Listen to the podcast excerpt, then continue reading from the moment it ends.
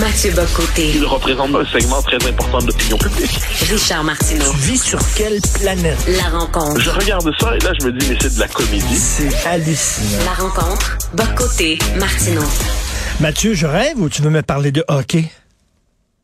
Non, le hockey n'est qu'un prétexte, bien évidemment. Ne nous trompons pas. Mes compétences sur le hockey sont de je sais qu'il y a des, euh, je sais qu'il y a des bâtons, je sais qu'il y a des rondelles, je sais que les Français appellent ça un palais, et c'est un peu tout. Mais, mais, mais, mais, mais, mais, ce qui se passe, l'as dit, donc la- le nouveau directeur général du Canadien, il y a eu ce qui est intéressant, ce sont les débats que ça a suscité sur les réseaux sociaux, mais pas seulement. Et c'est, c'est l'occasion de reposer la question de l'identité, appelons ça, de qu'est-ce qu'un Québécois. Parce qu'on le sait, euh, bon, euh, le, le nouveau directeur, euh, Ken Hughes, c'est pas, appelons ça, c'est pas Michel Poitras, c'est pas euh, Jean Boivin. Donc plusieurs se demandent, ah là là, mais il reste, qu'il n'aurait pas fallu un Québécois francophone, un Québécois classique, un Québécois figure classique pour occuper ce poste. Et moi, je me dis que c'est certainement la mauvaise manière d'aborder cette question que de faire passer, le, appelons ça, le détecteur à québécitude euh, à toute personne dans de telles fonctions.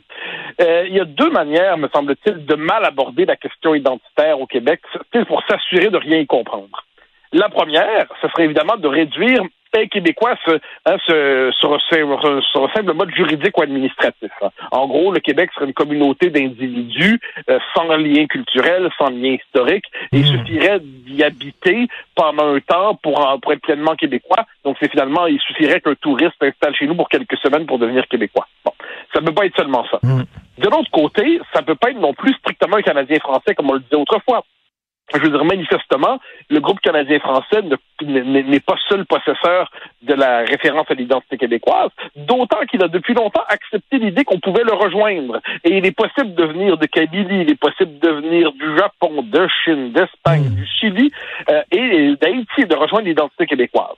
Donc, là, la question, il me semble, le- l'angle pour laquelle, par lequel on peut aborder ça, c'est vraiment l'angle de l'histoire. Puis ça, j'y reviens toujours c'est pour poser la question de l'identité québécoise, il ne faut pas vérifier le taux de québécitude de l'un et de l'autre, mais simplement se dire, à l'échelle de l'histoire, il y a un peuple.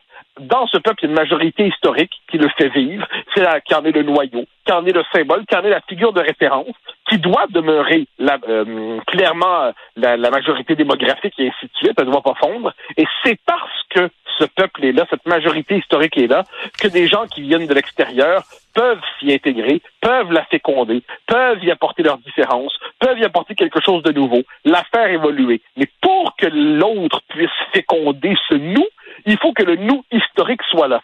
Il me semble que ce sont des espèces d'évidences pour penser le destin des peuples, mais ce qui me frappe quand je vois l'espèce de, de, de, de, de- de querelle sur Twitter aujourd'hui, c'est que là, les gens se passent comme s'il se passait un espèce de thermomètre dans la bouche de degré de québécitude. Là, les gens disent oui, oui, oui, on est ouvert. D'autres disent non, non, non, vous êtes fermés. On oublie que quelquefois, les Québécois ouvrent les, mains, ouvrent les bras, tendent la main, puis d'autres disent non, être Québécois, ça ne me tente pas. Montréalais, oui, Canadien, oui, Québécois, non.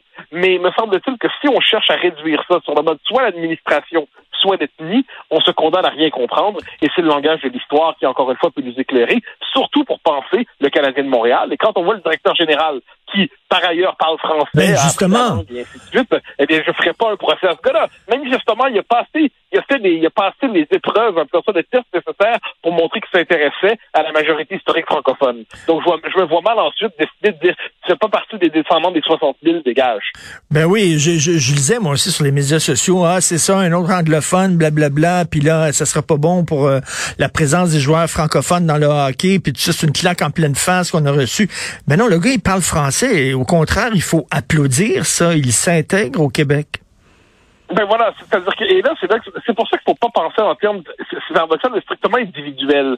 C'est-à-dire, euh, un moment donné, le, le type qui vient pas, appelons ça, de la majorité historique francophone, d'accord, mais il a pris les codes, les codes culturels qu'impose la majorité francophone pour fonctionner au Québec. La majorité francophone impose des codes culturels. Puis c'est important qu'elle les impose. Puis elle démissionnerait de sa propre histoire si elle ne les imposait pas. Mais une fois qu'elle a imposé ces codes-là, puis d'autres les respectent, ben, il est là, euh, le, le, le deal est là, c'est-à-dire parfait, il a rejoint le groupe, euh, il respecte les règles, puis il va être capable de parler en français aux Québécois. Et puis par ailleurs, n'oublions pas, si on veut aller jusqu'au bout de cette logique, que quand on avait les directeurs, euh, directeurs généraux euh, québécois, québécois, francophones, et ainsi de suite, euh, l'équipe était pas plus francophone pour autant. hein. Euh, il vaut la peine de le dire. Ça me fait penser à une autre controverse qui a eu lieu en France en 2018, je ne me trompe pas, début 2018, qui était assez intéressante. C'était autour du concours de concours, l'espèce de truc de concours de Jeanne d'Arc à Orléans. Alors, en gros, chaque année, il y a la possibilité pour la ville d'élire une Jeanne d'Arc dans la ville. Et, et en 2018, la Jeanne d'Arc qui avait été choisie était une jeune femme métissée. Euh, qui était bon plus euh, plus de euh, physiquement plus qui donnait plus l'impression de venir du, du monde africain que du monde européen.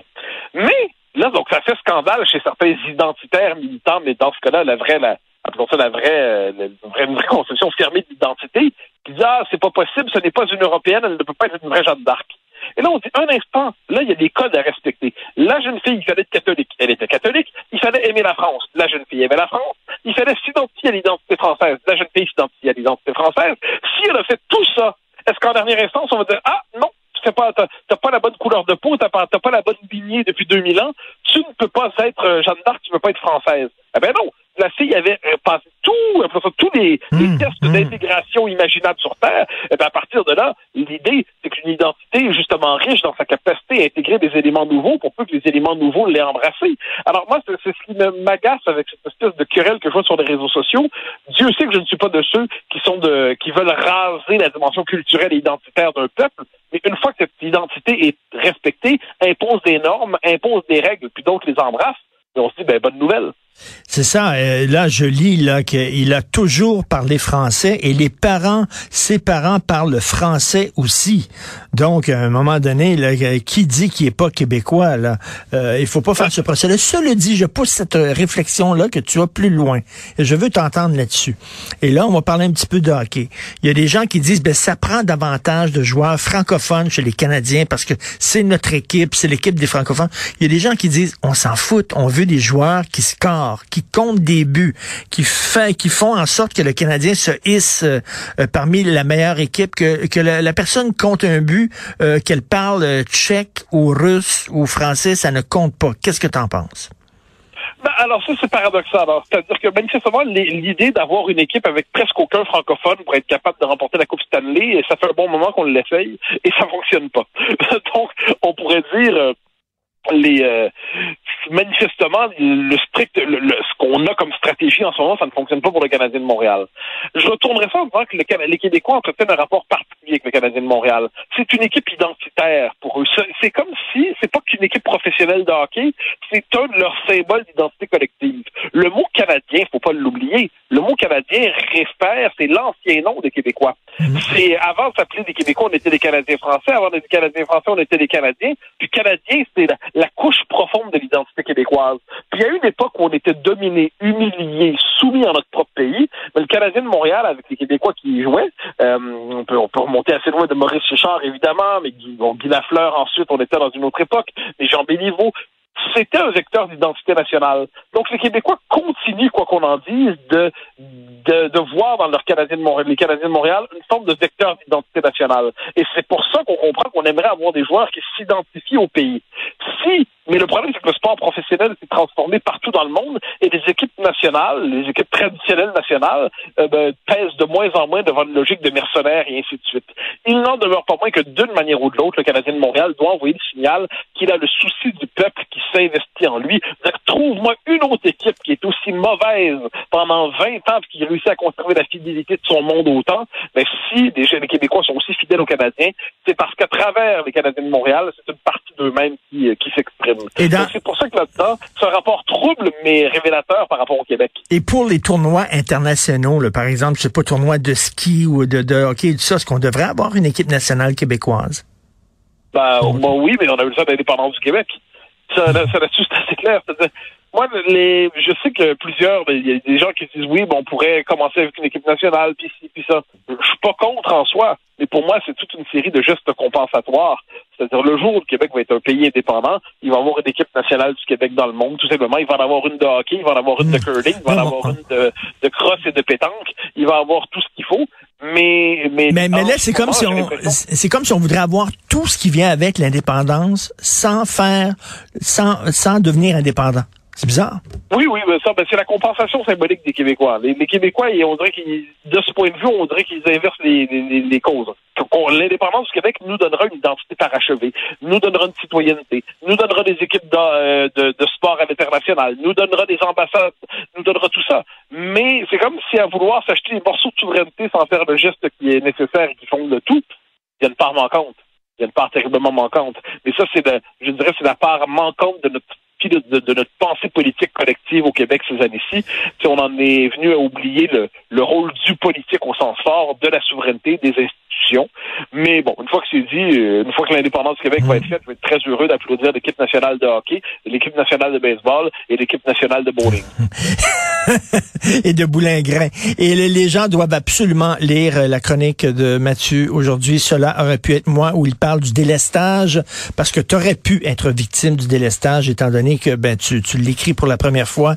Euh, tu as eu un cancer récemment. Je dis aux gens d'absolument lire cette chronique-là essentielle. Merci Mathieu. Merci, bonne journée. Merci.